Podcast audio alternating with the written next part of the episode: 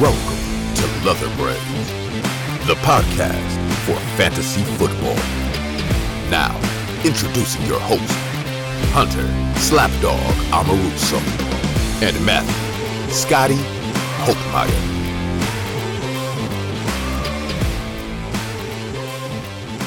Hello, and welcome to episode 73 of Leather Brains. As always, I am your host, Slapdawg. Today is Thursday. It is Thursday, November 3rd, and you are listening to Leather Brains. Welcome aboard. We have a fun filled and very informative episode coming up full steam ahead. I am joined here today by my producer and very good friend, Scotty Del Rey. There is no Yeti, so it's just you and I again today. Mm, Are you ready to talk football? I think so. I think I'm ready. Been thinking about okay. it. There was there was a lot of things that happened this week, or well, this yeah, this week. That, that's fair to say. Yeah, there's uh, the trade deadline obviously happened, and there's uh, some things to unpack there. So today we're going to go over the news and some of those implications. We're going to do our starts and sits of the week, and then we're going to answer some Brainiac questions to wrap this thing up. So let's get down to business. Let's get down, let's get down to business. Yes, with the trade dead- deadline passing, we had a record breaking number of trades on deadline day. So I'm just going to go through and read through these real quick, and then we can go back and touch on all of the important ones and the implications for each. Um, so, first things first, Chase Claypool did go to the Bears. TJ Hockenson ended up at the Vikings.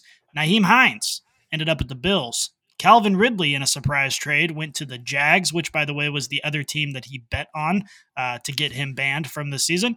Jeff Wilson to the Dolphins, Chase Edmonds to the Broncos.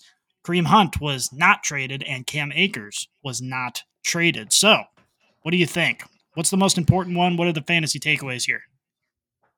I think a couple of these are kind of important. I think that you know one one of the first ones that comes to mind for me is um, Chase Edmonds to the Broncos. I think that one is probably one of the more prominent ones in my eyes because Chase Edmonds was slated to be the running back for the Dolphins this year, and then in a surprise weird transaction away, Raheem Mostert took it, and then Jeff Wilson goes to the Dolphins too. So I I think that Jeff Wilson going to the Dolphins was a really, really great move for the 49ers because they don't need him. They've got Elijah Mitchell who's going to come off IR and be that backup running back to none other than Christian McCaffrey. So Jeff Wilson, uh, Tyrion Davis Price, any of those guys, they weren't really going to be utilized. So I think this was a really great move for the Dolphins as well as the 49ers because Jeff Wilson's a good running back.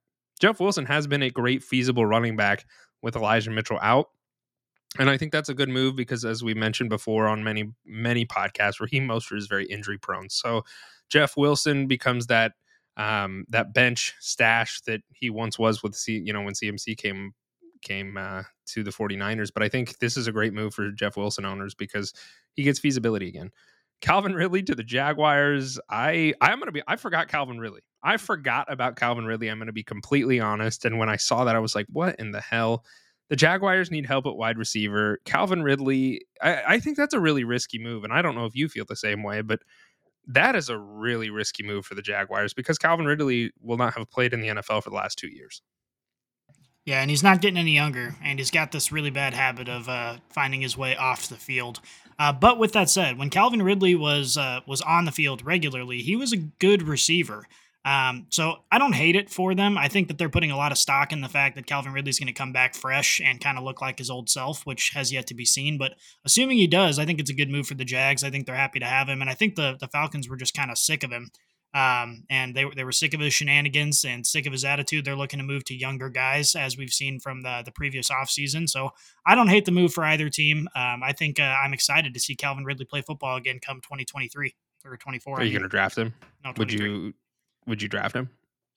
Um, I mean, I wouldn't be excited about it, but if he was there at the appropriate time, I would consider it. Yeah, Okay, I just didn't know if you were you were done with him after he burned you. he did burn me a couple times, but time's passed. Time heals all wounds, and uh, I am uh, willing to start with a fresh slate. Wow, that's very big of you. Um, Nyheim Hines to the Bills. There are a couple things here that that are kind of interesting to me because the implications with that trade. I think there's there's a couple things that need to be pointed out. That was John Taylor's backup, right? So what happens there? Like, are they fully vested? Because Hines was still taking some of the pass catching work from John Taylor. is this an indication that that John Taylor's going to be worked more into the passing game? I mean, we've seen it a couple times this year. I hope so for personal reasons, but I, I think that a John Taylor owners are all hoping for that, given how poorly he's played thus far. Um, and it, I, I don't want to put all the blame on him, but he hasn't turned out to be worth the 101 like he was, and I think that's very frustrating for a lot of people that that drafted him there. Yeah, you got to be excited if you're a John Taylor owner right now with the uh, uh, getting rid of Nyheim Hines. You don't have him nipping at the heels anymore. You have to imagine. And John Taylor's proven this year, though he hasn't been utilized on a consistent basis, he's proven that he's able to make, you know, seven to 10 catches if they just target him. Uh, you know, he mm. can handle that workload. And honestly, it's it's good for his health, too. If they're going to use him more on the outside like that, which is his skill set. I mean, he's he's always been utilized as this between the tackles runner for some reason when he's got outside burst.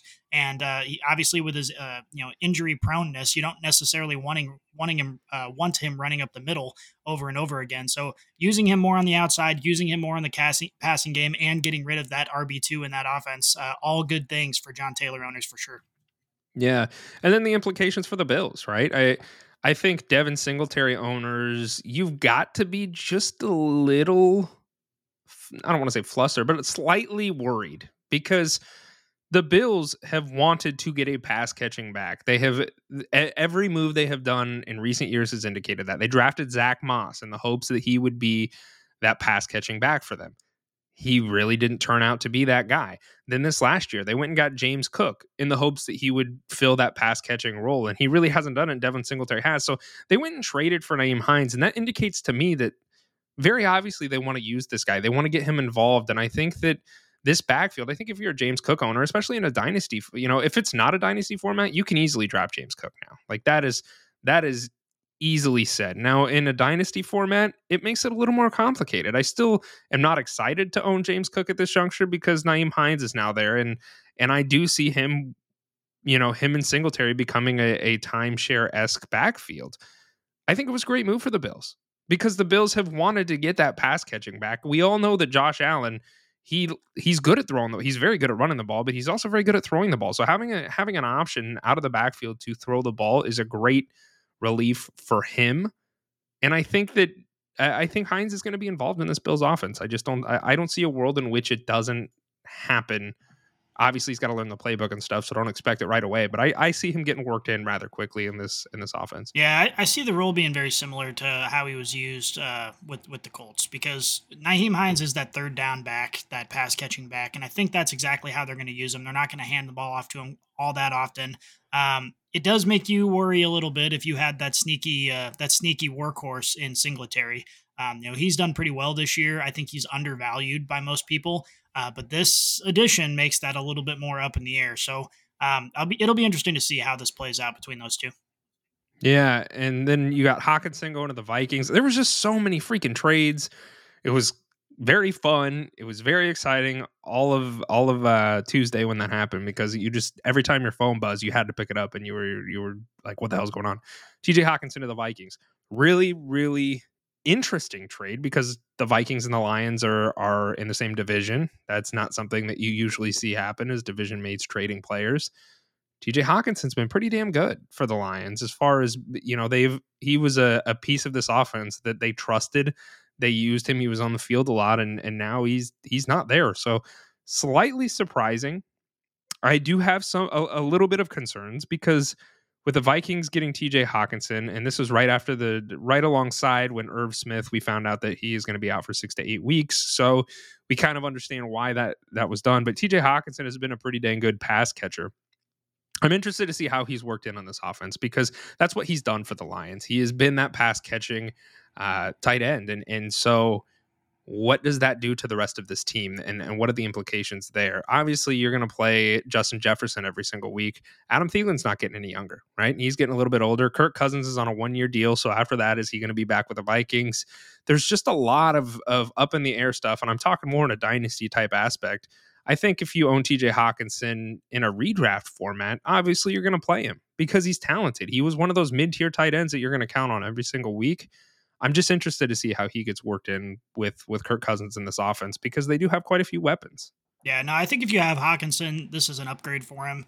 Um, it's a it's a more explosive offense. They're going to be near the uh, the end zone more often, and that's that's good for him. But outside of that, I think this is a downgrade for everybody else from a fantasy perspective. I mean, you're you're not going to see this offense suddenly start passing the ball more often, so you're going to see fewer targets go to the big names that uh, that that we've been accustomed to. Um, overall, you know, with Irv Smith out, and Irv Smith was kind of coming into his own a little bit too, where he was he wasn't ineffective, and so I don't see Hockenson coming in and being a smash play that changes everything. But I do think the volume for all of these other pass catchers is going to decrease with this trade. Mm-hmm. And then and then you've got Chase Claypool to the Bears, which I think was probably. I don't know. I think they probably spent too much, to be honest. I, I think this was a great move for the Steelers because they were getting close to Diontae Johnson and Claypool's contracts coming to a, to an end, and so they wanted to get some value for one of their guys. And I I think if if you own Diontae Johnson, this is great for him because I think this is kind of an indication they're going to keep Diontae Johnson there. I do believe, and it's going to be Diontae Johnson and George Pickens. So that that is a good site if you own either of those guys, especially in a dynasty format because there's less competition in that offense. But what do you you know chase claypool to the bears? What what does that mean for claypool owners? I, I think i think it's a pretty neutral move. If anything i think it's a slight upgrade and the reason being is because you have kenny pickett there rookie quarterback. He's kind of learning. He's trying to figure it out. Justin fields for the bears. We talked about him last episode just a little bit. He was our waiver wire out of the week he needs help. He needs weapons. He needs people to be able to catch the damn football. And Velus Jones and Byron Pringle are not the answer. They are not the answer for that Bears offense. Now, I'm not saying Chase Claypool is because he's not a true wide receiver one, but it's help for Justin Fields.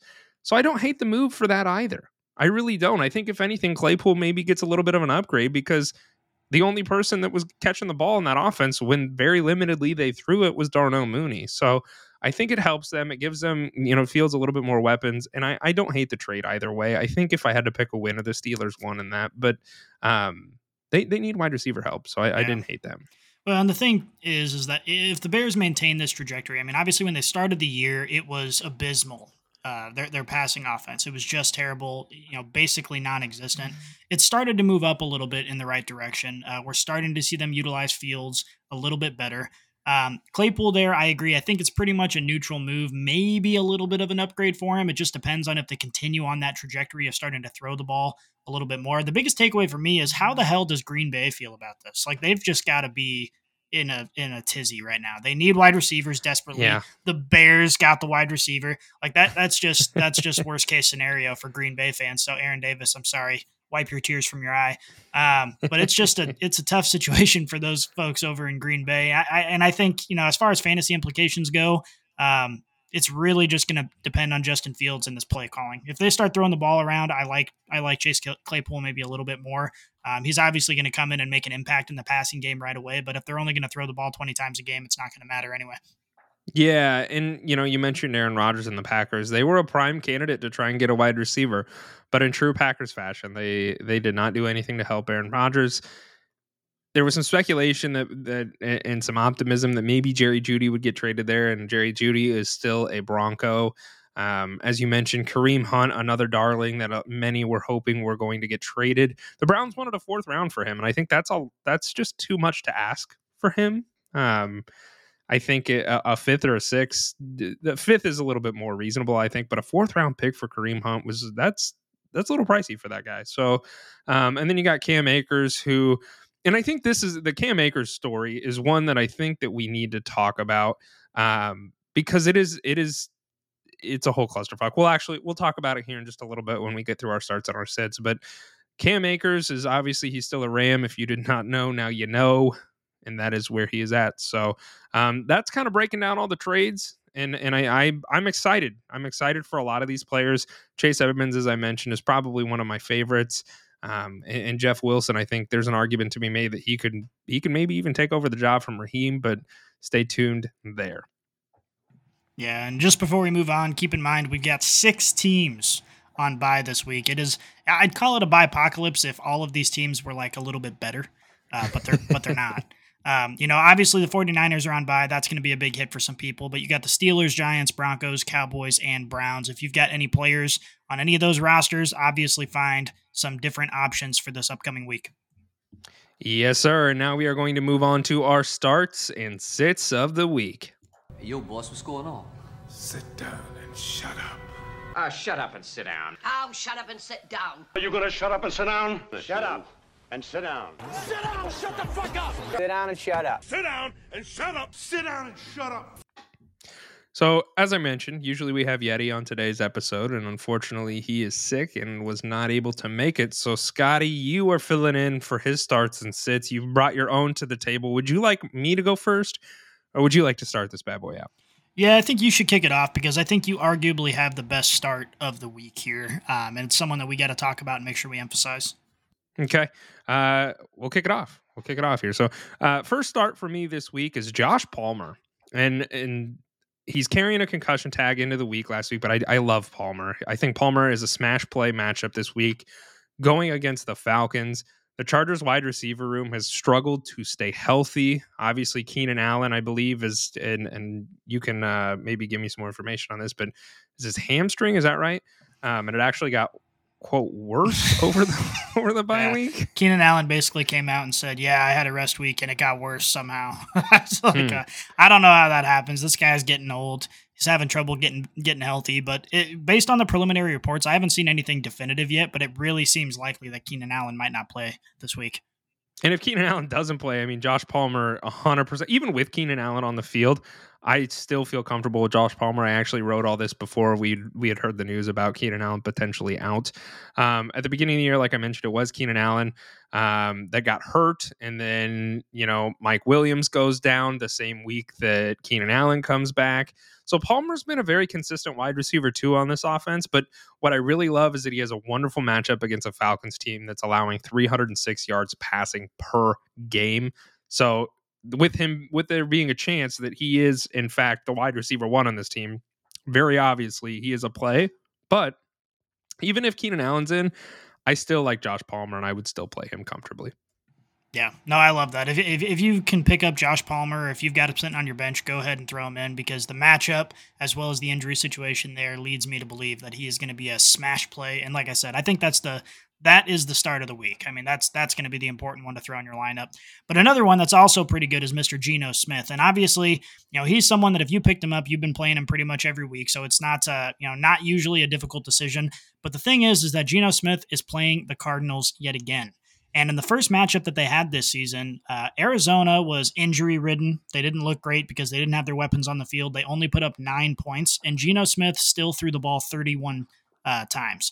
And if Arizona's healthier offense now can come back and start putting up points, I think we got a real shootout potential here. Um, so I think Geno Smith is going to have a lot of opportunities to throw the ball and add in the fact that they are the underdogs in this game. So if uh, Vegas is correct, you're going to have Arizona up a lot of this game, and uh, Geno Smith is going to have to throw the ball to get them back in the game. So I think Geno Smith he's been he's been pretty damn good all year. I think he's the quarterback five or six on the year right now, uh, and I think he is uh, not going to take a step back this week. If you got him, plug him in.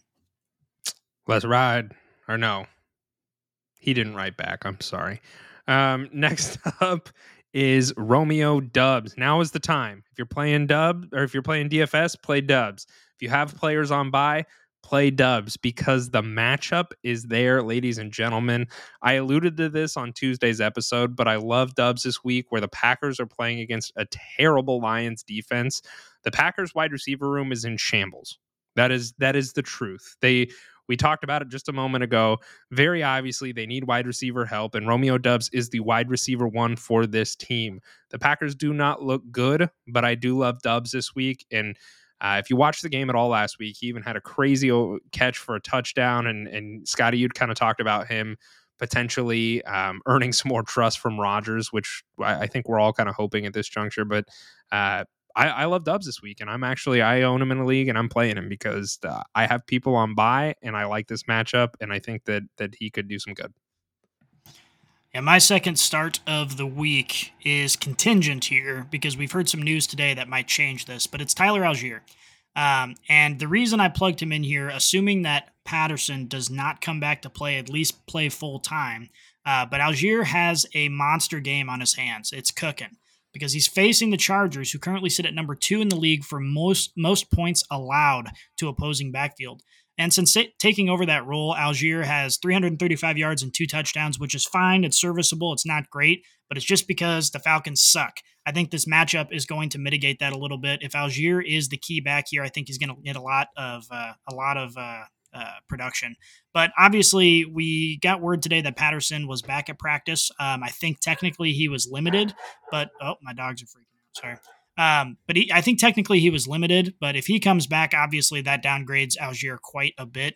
But honestly, even if Patterson plays, you have to imagine they're not going to throw him in uh, at a full workload immediately. I think Allgeier still has some value, but if Patterson's out, he is a smash play for me this week. Would you play him knowing that Patterson is full go? Depends on what other options I have. Um, you know, we're in the bipocalypse week here, six teams on bye. It's possible that Allgeier is, is your best option, uh, even with Patterson on. And I do think that even, you know, Patterson comes back and plays, which looks like the most likely scenario right now. Um, I do think that Allgeier is still going to get a fair workload, maybe 12, 13 carries. Um, and I think you could probably do a lot uh, against this uh, uh against this Chargers defense. So, would you would you feel more comfortable? And and this is all hypothetical, so understand that. But um, if you had Rachaad White and Cordarrelle Patterson was playing, and you also and you had Allgeier or Allgeier would you uh, would you play White or Tyler Allgeier I think Allgeier's got the upside uh, there, okay. um, but you know, Rachaad White, I think is safer. He's making a he's making a case for himself to to sort of take over that backfield in Tampa, especially considering the fact that uh, Tampa Bay is obviously not performing, and I think they're looking to make changes and try and kickstart their offense. Um, so I think Rachaad White, you're going to start seeing him get more and more touches. Uh, but again, that's sort of speculation. Playoff Lenny still played pretty great. Um, he's not uh, not the most efficient, but he is getting a lot of touches there. They're relying on him a lot, and I don't know that they're just gonna they're just gonna throw him away like that. So I think Allgeier's got the upside there, but I wouldn't hate the other side either. Okay, my last start of the week is Gabe Davis, and I know people are thinking, Slapdawg, what in the world are you doing putting Gabe Davis as your start of the week? So hear me out. This dude is a boomer bust player every single week, and I totally understand that. I get it. I own Gabe Davis. I understand. But I think that this week he might boom. And here's why. The Bills are going up against a top 10 Jets defense, which in and of itself is an absolutely absurd sentence. The Jets have a top 10 defense, but that, they do. They really do. And there is a man on the Jets defense named Sauce Gardner, and he is going to be matched up with Diggs all game long. It's no secret that uh, Stefon Diggs is Josh Allen's wide receiver one. It's the guy that he goes to. But I think that Davis is going to have to be more involved for this offense. This offense has shown no signs of slowing down, but I think that the matchup is there for Diggs to safely play him this week. And I think that for a lot of people, you're probably most likely going to play Diggs anyway because his ceiling is as high as it is, but his floor is also very dangerous. So he does he is a true boom bust guy. But uh, I think that if you know, especially given all the byes this week, Gabe Davis, I, I, I like as a play this week, and I I would feel comfortable throwing him in in the lineup. Yeah, I don't hate it. I, I, I really want to touch on if you own Stefon Diggs, I'm not worried about this matchup, and primarily no. I, well, and I, am kind of also in the. Uh, uh, I think I'm in the minority here, but I think Sauce Gardner is one of the more overrated defensive players. I think he gets away with a lot of defensive holding and a lot of DPI um, for whatever reason that they don't throw the flag on. He's a very aggressive defensive player, and if you get the right uh, officiating crew in there, I think he's going to get called for a lot of those, uh, especially against a really talented and and veteran wide receiver like uh, like Diggs. So um, you know, I don't I don't hate the I don't hate the call overall, but I do think Diggs is going to put Sauce Gardner in his place a little bit this weekend. We'll have to see. Okay, we will see. Who's your last start this week? Last start is Mr. Chris Olave. Now we all know that the Saints wide receiver room is more banged up than Riley Reid, but that likely will not change in the near future here. Chris Olave is going to work as the top option for this passing game against a Baltimore defense that's top five in fantasy points allowed to wide receivers. He's been averaging nine targets per game, and the biggest number here 15.2 yards on average depth per target. That's great. Um, he uh, in the four games that he's played without Michael Thomas, he's been targeted 34 times. He's gone uh, 20 receptions, 279 yards, and two touchdowns. He's got high end upside this week. I am all on board with Chris Olave. Yeah, he what a I I mean there's an argument for him to be rookie of the year. He's one of those guys.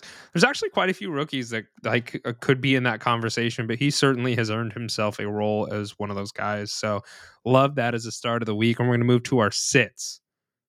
I'll just go ahead and start us off here. Uh, Brandin Cooks is my sit of the week. And to be honest with you, Cooks may already be sitting on your bench. So if he is, I think this is a week where you probably can just leave him there. I understand the byes and everything. You might be forced to, but uh, if you have other options, I would certainly explore those because that another one of those guys that, given all the trades and everything that was happening, there was a lot of hope that Brandin Cooks would go find a new home. But here we are, and here he is still with the Texans. Uh, and they're they're playing against a very good Eagles defense this week that just saw even more upgrades due to some trades. There was some. We don't do IDP here for fantasy football because we are not that full uh, down or down the rabbit hole. But um, the Eagles did get some defensive players that that will help them, and I, I, am not expecting much from Cooks this week due to the matchup and uh, as well as the fact that he is the only person in this offense that really catches the ball for the Texans. So I think he's going to be very well covered uh, against a top tier defense, and I would sit him this week. Yeah, Cooks has had a rough season. It's been kind of disappointing because he was he was always that reliable fantasy option that you could have, and um, we just haven't really seen it from him uh, over the last few weeks. So hopefully he takes a step up as the as the one guy uh, who can catch the ball against a team that's going to put up a shitload of points. So we'll have to see, but I, I don't hate that at all. I think you're probably right. Um, my first sit of the week is Mr. D'Onta Foreman. And there's been a lot of hype around this guy, and, and rightly so. I mean, he uh, obviously after the CMC trade, he was kind of known as the RB1, but we thought it was going to be a pretty significant timeshare. And starting off in week seven, I think that was proven. It was it was a significant timeshare until Hubbard went out early with that injury, and then Foreman kind of ran away with it. And Hubbard also missed last week, and and uh, you know Foreman came out and dominated. Was a great running back for you, top ten top ten running back on the week. Um, so we love that, but he's got a real test coming up here. He's uh he's playing against who is it? The I want to say the Bengals. Yeah, he's playing against the Bengals. Uh, and that's a team that ranks bottom 10 in fantasy points allowed to running backs. And on top of that, Hubbard is going to come back healthy. So this is the real test for him in a couple ways because he's going to be playing a good defense. We saw what he did to Tampa Bay, but Tampa Bay looked like they forgot how to play football. Um, so he's going to be playing a good defense that remembers how to play football, I assume. And Hubbard's going to be there also. So we need to see how their usage uh, is together if this is going to be a split backfield or if Foreman has made a case for himself to be the RB1, the definitive RB1 in that offense. Uh, I'm not taking the risk on him this week, but I'm also, if I've got him on my bench, I'm watching this game closely because if Foreman comes out and performs again, he is going to be someone that you are very, very glad you picked up. Uh, but I am guessing that he's probably going to get somewhere in the ballpark of 9 to 11 carries. I think he's going to be underwhelming against a good Bengals defense. Um, so I'm sitting him this week. I hope that you are wrong as a Foreman owner who needs him. So that would be wonderful uh, for him to do good. My next sit of the week is all of the Jets wide receivers. This is starting to become a trend for me, but I I will be sitting any Jets wide receivers that I own once again this week. By some grace of God, the Jets are somehow five and three, but they're playing against the Bills, who lead their division. The Bills are ranked ninth overall for protecting the pass, and I think Wilson Zach Wilson is a horrible quarterback. I, I, really don't think he's great. He has not progressed like I've wanted him to. And I, I don't think he's going to get the job done against this Bills defense. I don't trust his ability to get his his wide receivers, who are very talented, the ball. So I would be exploring some other options this week for any Jets wide receivers, which is very unfortunate. You're muted there, Scotty. Sorry, my mute button is a little bit uh, little bit temperamental at times. Uh, my second set of the week is somebody that a lot of folks picked up after we saw Mark Andrews leave the field early last weekend. Um, it's Isaiah Likely. And I don't hate this pickup because I think Mark Andrews, from the preliminary reports we've seen, it's likely he'll miss a few games. And I think Isaiah Likely, as he showed us in the last week when he went uh, for 77 yards and a touchdown at an 18% target share, um, he has proven that he can be a very effective part of this offense. Um, and the other thing too is that Rashod Bateman's out, right? So Isaiah, Isaiah likely quickly became like one of the favorite targets uh, for this offense. Um, but the problem is this week they are playing a defense that allows the second to last points to tight end. Um, so we got to look at this from an objective perspective here. This week, Isaiah Likely is a backup tight end with a quarterback who rushes in the red zone against a top tier defense against this position. I think he's going to be touchdown dependent. It's possible that he gets one of those targets in the red zone and he ends up being fine. But if he doesn't do that, I think he's going to disappoint a lot of people who picked him up this week. I that, this one's. Uh, did you just go to my my roster and just like look at all my players and you're like, yeah, I'd sit all these guys this week. Is that what you did? Because it's what it feels like. No, Yeah. no, you just make bad decisions. I don't know what to tell you. well, I do have Mark Andrews, and I I needed a a replacement for him because I I hope he actually doesn't play this week.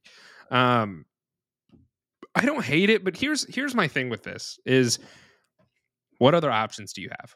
Right? I mean, the the tight end wasteland is so scarce and disgusting and sad.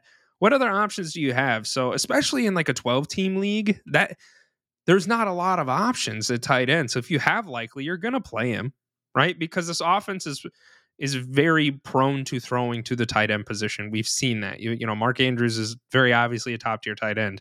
He goes out, and then I likely is the top tier target. So I I think you still gotta play him if you own him, unless you do have, you know, like if you have like a a Hayden Hurst or it, Njoku's out, um, I'd like take, a I'd take Hayden Hurst over him. Okay, Pat Freiermuth. Mm, I don't. Who are they playing this week? Oh, I don't know that off the top of my head. I think it's gonna be- they on, they're on bye, aren't they? The Oh. Steelers. Yeah, I think they are. Yeah, they are. Yeah, it's going to be a matchup dependent conversation. I think you're right. I mean, obviously, like you said, the tight end position is disgusting. So you have to do what you got to do. And and there there are probably plenty of people out there, maybe yourself included, who say, okay, if Mark Andrews is out, I need likely like, and you don't have any other options. But I put this in there for the people who have a couple tight ends. Uh, you know, maybe have one other tight end who's kind of been mid tier. Um, and it's all going to depend on matchup. The fact of the matter is, is that Isaiah Likely has a bad matchup. And like I said, it's very possible. This is an explosive offense. You have Lamar Jackson, one of the best quarterbacks in the league right now, behind the center. Uh, it's very possible that he does get in the end zone, and he's and he's totally fine. Uh, but I just think that this week of the rest of the weeks that uh, Mark Andrews is likely to miss, this is going to be the hardest matchup for him. Uh, and the other thing is, is that you know you might make the argument that Rashod Bateman being out obviously increases the target share for likely, but it also allows the defense to key on likely on a position that they're already good at keying on. Um, so I see them locking him down. He's a young tight end, doesn't have a lot of experience. He's playing a very good defense. I just don't see him going far. We will see on Sunday. My last sit of the week is another group of people, and I don't know if this is cheating, but to be completely honest, I don't know who the hell it is. It's the entire Rams running back room. And who knows with this entire group? I would be benching all of these motherfuckers until I until they figure out what they're gonna do with this backfield. I, I don't I don't want any of them. Henderson was there last week, and the rookie running back came in and he led the backfield. Cam Akers, as we talked about a little bit earlier, he did not get traded. He did not get traded. He will be back with the team. He will be they they say he's going to be worked into the offense and he will be a part of this offense, but it's just such a murky situation and I really don't want any of it. What do you do? I mean, they the week previous to the trade deadline, Sean McVay sent this gentleman home and he said, "Don't come to practice."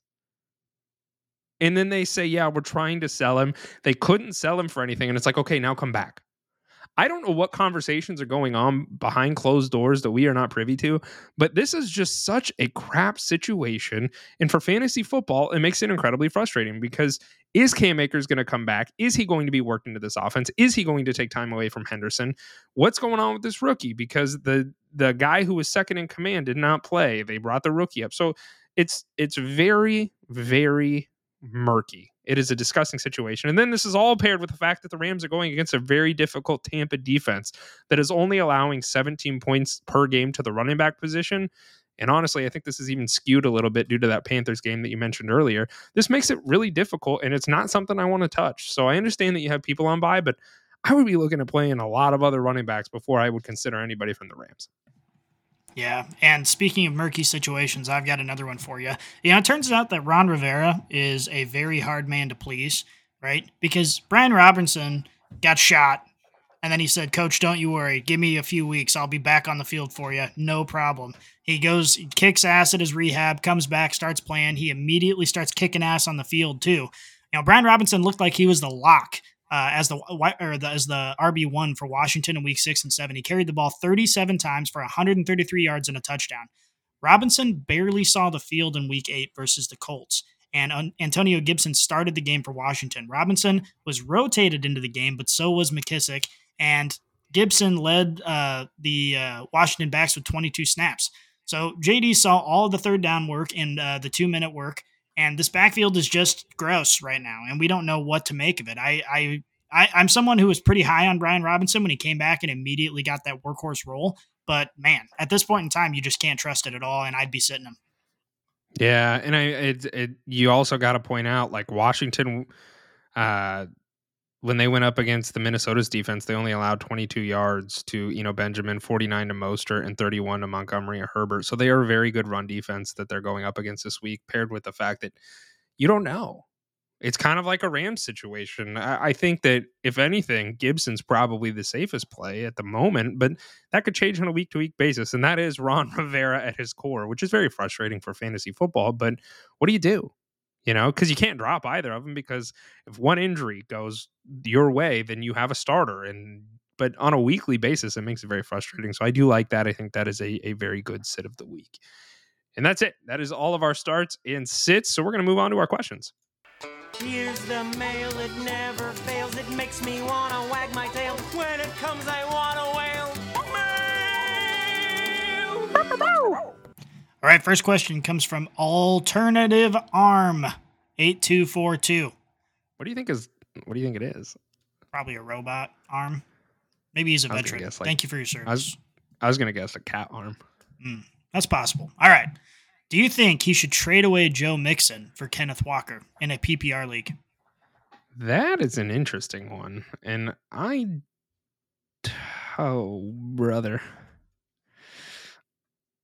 I think I'd do it. Is that crazy? Is that crazy to say? I think I would do it because Kenneth Walker has solidified himself as the running back one. And realistic, uh, what I'm what I'm really liking is his volume. Joe Mixon's volume right now is very sporadic. It comes and goes. Joe Mixon one week he has 17 touches. The next week he has 8 touches. He's got 12 touches one week. The next week he's got 24. So it, part of it's game script and I understand that, but um I'm looking at their end of season schedule. And both are disgusting. both both end of season. I mean, you have Kenneth Walker who's got starting in week 14, Panthers, 49ers, Chiefs, Jets. Not great. Starting in week 14 for Mixon, you got the Browns, Tampa, New England, Bills. So they're both in really shitty like end of season projections. I think I would take Walker. Yeah. I think I would take Walker. That because he's just seen he you can't predict touchdowns, but Walker is just as of late, he's just been munching on him. He's just been going to town, eating some tutties, and uh and Mixon is not. So I think I would take Kenneth Walker. Yeah, I'm pulling up the rest of season rankings here from Fantasy Pros just because I want to see kind of what they're thinking. Um, and yeah, they've got Kenneth Walker quite a bit higher. Kenneth Walker sitting at seven. They've got Joe Mixon at twelve. Um, you know, here's here's the thing. Uh, when you have two guys that are pretty similar, neither of them are in great situations. Joe Mixon's been getting decent volume, but he's been running like uh, um, oh, what's his name? Why am I? I'm forgetting the name of the Steelers running back. Najee? Yeah, Najee. He's running like Najee. He's getting like 2.5 yards a carry or 3.2 yards a carry. It's just not great. Joe Mixon's not as efficient as he was last year, not as efficient as we thought he would be going forward. Um, you got to bet on the talent. And Kenneth Walker, you, you want to bet on the guy who's ascending, not on the guy who's descending. Um, so I agree with you. I think I'm taking Kenneth Walker. Um, although, looking at the rest of the season, we're we're getting to crunch time in the fantasy football season where now you got to start winning games to make sure you get to the playoffs. Uh, and Yeah. the rest of season does matter uh, for these guys. And Joe Mixon, with the volume that he gets, he still holds some value. And obviously, playing on a pretty high powered offense, he still holds some value. Maybe see if you can get a different running back for him, someone whose rest of season schedule looks a little bit more favorable. Um, you know, just kind of explore the options there a little bit. But in a vacuum, if this is your option, I think I agree. I would take the trade. Yeah. I, it's just too Kenneth Walker's doing too good not to acknowledge it. Yeah, yeah. Our next question comes from R. Walt one zero two seven. Which side are you taking, Jeff Wilson or Kenyon Drake this week? Full PPR. I'm going to take Kenyon Drake because Jeff Wilson just got traded, and I like. I I, I want to see how the Dolphins use him. Is he going to be worked in over uh, Raheem Mostert, and what what does that look like? What does his role look like with the Dolphins? He's not going to have enough time to really learn the playbook and get him fully vested and involved in this team. Kenyon Drake is a much safer option this week. He is somebody who he's he's ingrained in this offense. He's been doing really well, and he is looking like he's going to lead the backfield again this week. So I give me Drake on this one. I, I think that's it's pretty easy for me. Yeah, this week I, I definitely agree with you, especially because Gus Edwards is still questionable. We're still not sure that he's going to play at all. Um, and if Gus Edwards is out completely, then Kenyon Drake is a smash play. Um, but I, I agree with you. I think Kenyon Drake is the safer one. With the with the recent trade, you just don't know how this guy is going to be worked into the offense, especially the first week there. Um, so it's just one of those things where I'm, I I would take Kenyon Drake as the safe option and the upside option. So all day long. Next question comes from Worried Opening. 8949. That's I don't know what to think about that name. So uh, yeah. What kind of? Oh, uh, I don't want to know. yeah, there's one opening that I'm really worried about a lot of the time. so that's probably it. Um, which side? Oh, who are you starting this week? Brady versus the Rams or Fields versus the Dolphins? I'm going to take Fields versus the Dolphins on this one. I think uh, Fields is actually not doing too bad. We talked about him earlier. He was a waiver wire target this week. I actually went and got Fields myself. Hopefully it pays off, but we will see. Um, I just think I, I, Tom Brady has not looked great. He has not looked great. And the Miami defense is kind of middle of the pack, I believe. And I don't have the stats right in front of me for how much they're giving to quarterbacks, but I'll look. um, okay, Tom Brady, man, he the Rams defense is a uh, they're still a good defense. They still have a lot of pieces there. I think that and and Tom Brady's offensive line has not looked great. You have to think the Rams defense still have a gentleman by the name of Aaron Donald who is going to get some sacks in this game. I see that happening very prominently. Justin Fields, we're starting to see some more um, scripted plays for him to use his feet, and he is efficient running the ball. So I think Fields has a much safer uh, floor than than Brady this week. Yeah, and the Dolphins are top ten in points allowed to Are they? quarterbacks. Yeah, they're ranked number There seven. They allow twenty point two points to quarterbacks every week. Um, so that is, uh, I agree with you. I mean, you can't bet on Brady right now, given how just abysmal this offense has looked and how bad he has looked. He looks old. Um, and we, we, expected him to look old last year, but he just didn't. He defied all of it. But you know, the combination of his body deteriorating and his marriage deteriorating and his season deteriorating, it's weighing on the guy as it would anybody. So um, until and, and like I've said it before, you can't count Tom Brady out. You know, eventually I think they're going to figure it out. This offense is going to start looking a little bit better. You're going to see Tom Brady put the team on his back like he always does. Um, but I, yeah, I agree with you 100%. Fields is on the up and up right now. They got a good matchup, it looks like. Um, and I would, uh, I'd take him. All right, next question comes from Me Seeks and Destroys. Should I take or should I trade away Amari for Najee? My wide receivers are Adam, CD, Keenan Allen, and my running backs are Kamara, Montgomery, and Singletary. No, you shouldn't. Uh, you probably do need a little bit of running back help, and if you're looking to trade Amari away, you need to look for more value than Najee because Najee, what you're doing, me seeks and destroys, is you're purchasing Najee for his name value and what he had done last year. And realistically, you look at he's not doing anything this year. He's not going to do anything this year because he's on a bad offense. He's on an offense with a rookie quarterback who does not check down the ball. Najee's not even that great of a running back. What he's good at is catching the ball out of the backfield and running. They're not doing that this year with Najee. Amari Cooper is a top, I believe it's he's in the top 15 wide receiver group Yeah. right now. You need to get more than Najee for him. And I think that you can. And, make the sales pitch. Hey, look, by the way, right now he's top 15 wide receiver with Jacoby Brissett. Week 13, Deshaun Watson comes back. So if you're looking for a playoff wide receiver, this is your guy. That's the sales pitch you use. Go get yourself a better running back than Najee because I don't hate selling Amari, but I, I would not even consider selling him for for Najee now. Yeah, no, I agree. And and honestly, you know, I, I would agree. I think you could add a little bit of running back depth, but Kamara is he's got a case to be the number one running back on the year rest of season. Um, he is a PPR machine, uh, just a freak at that spot, and so you got to be happy with him.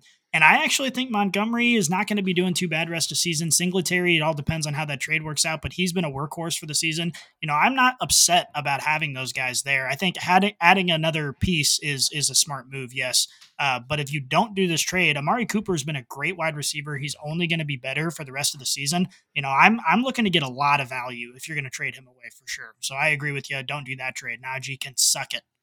Our next question Hmm. comes from Zomix Zomix. He's in a redraft one quarterback league. Which side are you taking? Mark Andrews, Kareem Hunt, and Isaiah Likely, or Travis Etienne? I'm gonna take Travis Etienne on this one. I, uh, it really depends on what your team makeup is. I can't definitively tell you, yeah, you need to do that, or no, you don't, because Mark Andrews is that pivotal, um, that league-winning tight end, the guy who will make a difference week in and week out in fantasy football. It, the problem right now is he's injured. Obviously, you're pairing him up with Isaiah Likely, who uh, will be the guy when Mark Andrews is out. So either way, they're going to get a, a top tier tight end esque role. Kareem Hunt not i mean he's a feasible plug in rb2 slash flex desperate option but beyond that i'm not excited about him. So travis etienne is very clearly the winner but it really just depends on what you're needing. You know are you super desperate for a running back? Because if you are then yeah i like that trade. But if you still have a lot of running back depth i would keep mark andrews if you think you're gonna you know make a playoff run if you're looking not to take last, then yeah, I would take Travis Etienne. But it, you know, I don't know what your team makeup looks like to tell you definitively one way or the other. In a vacuum, Travis Etienne side, I do like. I, I would, I, I like that. Yeah, no, it, it really does depend on the rest of your team because Mark Andrews, you know, will will be back, you know, in plenty of time for your playoff run or you know right toward the end of the or the fantasy regular season. Um, and he is a potential league winner for you. If you get Mark Andrews, if you have Mark Andrews in your tight end spot and you are in the playoffs, uh, that puts you in a great position and probably in a better position than a lot of the other people uh, that you'll be competing against. So I'm not trading away Mark Andrews lightly, even though he's injured right now. And Travis Etienne has been an ascending talent. I think you know he, he's his his average points per game have gone up over the last five six weeks now. Um, and I think he's averaging over the last two weeks like 17 uh, standard points per game. Um, so he is obviously a beast. You'd love to have him, but it all depends on your running back situation. If you've got usable running backs right now, Mark Andrews is a league winner. Um, but if you are really struggling and you need a running back immediately in order to make the playoffs, um, then yeah, I, I wouldn't hesitate trading him away. So it all depends on what you got sitting on your roster right now. And our final question comes from Mr. Mick Garza. I need to pick up a defense. Who's a bigger letdown? Drop CEH or drop Sutton? You got to drop Clyde. I think is is the right answer here. Um, I don't know what defense you have on your roster that you're just holding. That would be my my number one question because typically I stream defenses, so I don't waste a roster spot unless I've got like a top three defense, and I know that you know they have a really juicy end of season schedule, I'm not going to keep them around. I'll just drop them and grab somebody else in the hopes that maybe I can get them again. But if if you're dead set on dropping somebody, it's Clyde Edwards-Helaire for me. I've you probably haven't listened to the show, you know, for the last eight months, but I don't like Clyde, have not liked Clyde, and I he's extremely touchdown dependent. So we were telling everybody to sell him, you know, at the very beginning of the year, and and uh, Unfortunately, it doesn't look like that happened for you. Sutton has a much higher ceiling than Clyde does. Clyde's usage is not there. The only thing that you pray is that Clyde will get you a touchdown every day. At least with Courtland Sutton, he might catch some balls and get you some points on the board. I would drop Clyde. Yeah. No, I agree. And we've talked time and time again now about Sutton's schedule coming up here. And unfortunately, this over the weekend, good matchup. He just wasn't the receiver who was able to capitalize on it. Uh, but either way, I, you know, Sutton, if he's sitting on your bench right now, and especially with all these bye weeks going on, I'm not afraid to plug him into the lineup. Um, I think he's going to be just fine for you. Um, I think right now, Sutton has kind of proven that in this offense, he is really matchup dependent. But the good news is he's got some good matchups still to come. Clyde Edwards Helaire is a literal crapshoot every single week because he's going to get seven touches. And if one of those happens to be on the one yard line, then you're feeling great. Um, and he's done that a lot this year, but it's just not something when, when you're looking at the efficiency of a running back, you have to look at their usage because that is that's going to tell you how likely they are to do something. And Clyde's usage just isn't there. I think after this bye week, I really do think that they're going to move toward Pacheco. Um, not not as the RB one, but I think they're going to get him more touches. One, you know, we're, we're getting to the point now where he's got some games under his belt. He's got some experience under his belt. He's demonstrated that he's able to do a lot with the football. And they had a bye week to to kind of re- to rest the team, figure out what they want to do. I think we're going to come out and see the Chiefs utilize Pacheco a lot more for the rest of the season, uh, which obviously only drops Clyde's value. Um, so I agree with you 100%. I would drop Clyde Edwards-Helaire in that with uh, you know in a heartbeat. Uh, but you should have traded him like four weeks ago. Yes, sir. And that is all the questions that we have. And that's all the time that we have. So, this is your first time here. You are officially a Brainiac. Welcome aboard, my friends. Go follow us at Twitter at Leatherbrains with a Z. It's a good old smashing time. We put a lot of funny things out there. We put a lot of serious things out there. But most importantly, we're talking about fantasy football all the time. Go check us out. Give us a follow. We'll talk to you there. It'll be a great old time. And uh, we appreciate you guys tuning in. Give us a follow, do all the other things. And, uh, and that's it. Scotty, you ready to go? Uh, yes, I am ready to go. All right, then we are out. Thank you for listening to this episode of Leather Brains. If you enjoyed the show, please consider subscribing and leaving a five star rating on your favorite podcast app and YouTube, as well as following us at Leatherbrains on Twitter and Instagram.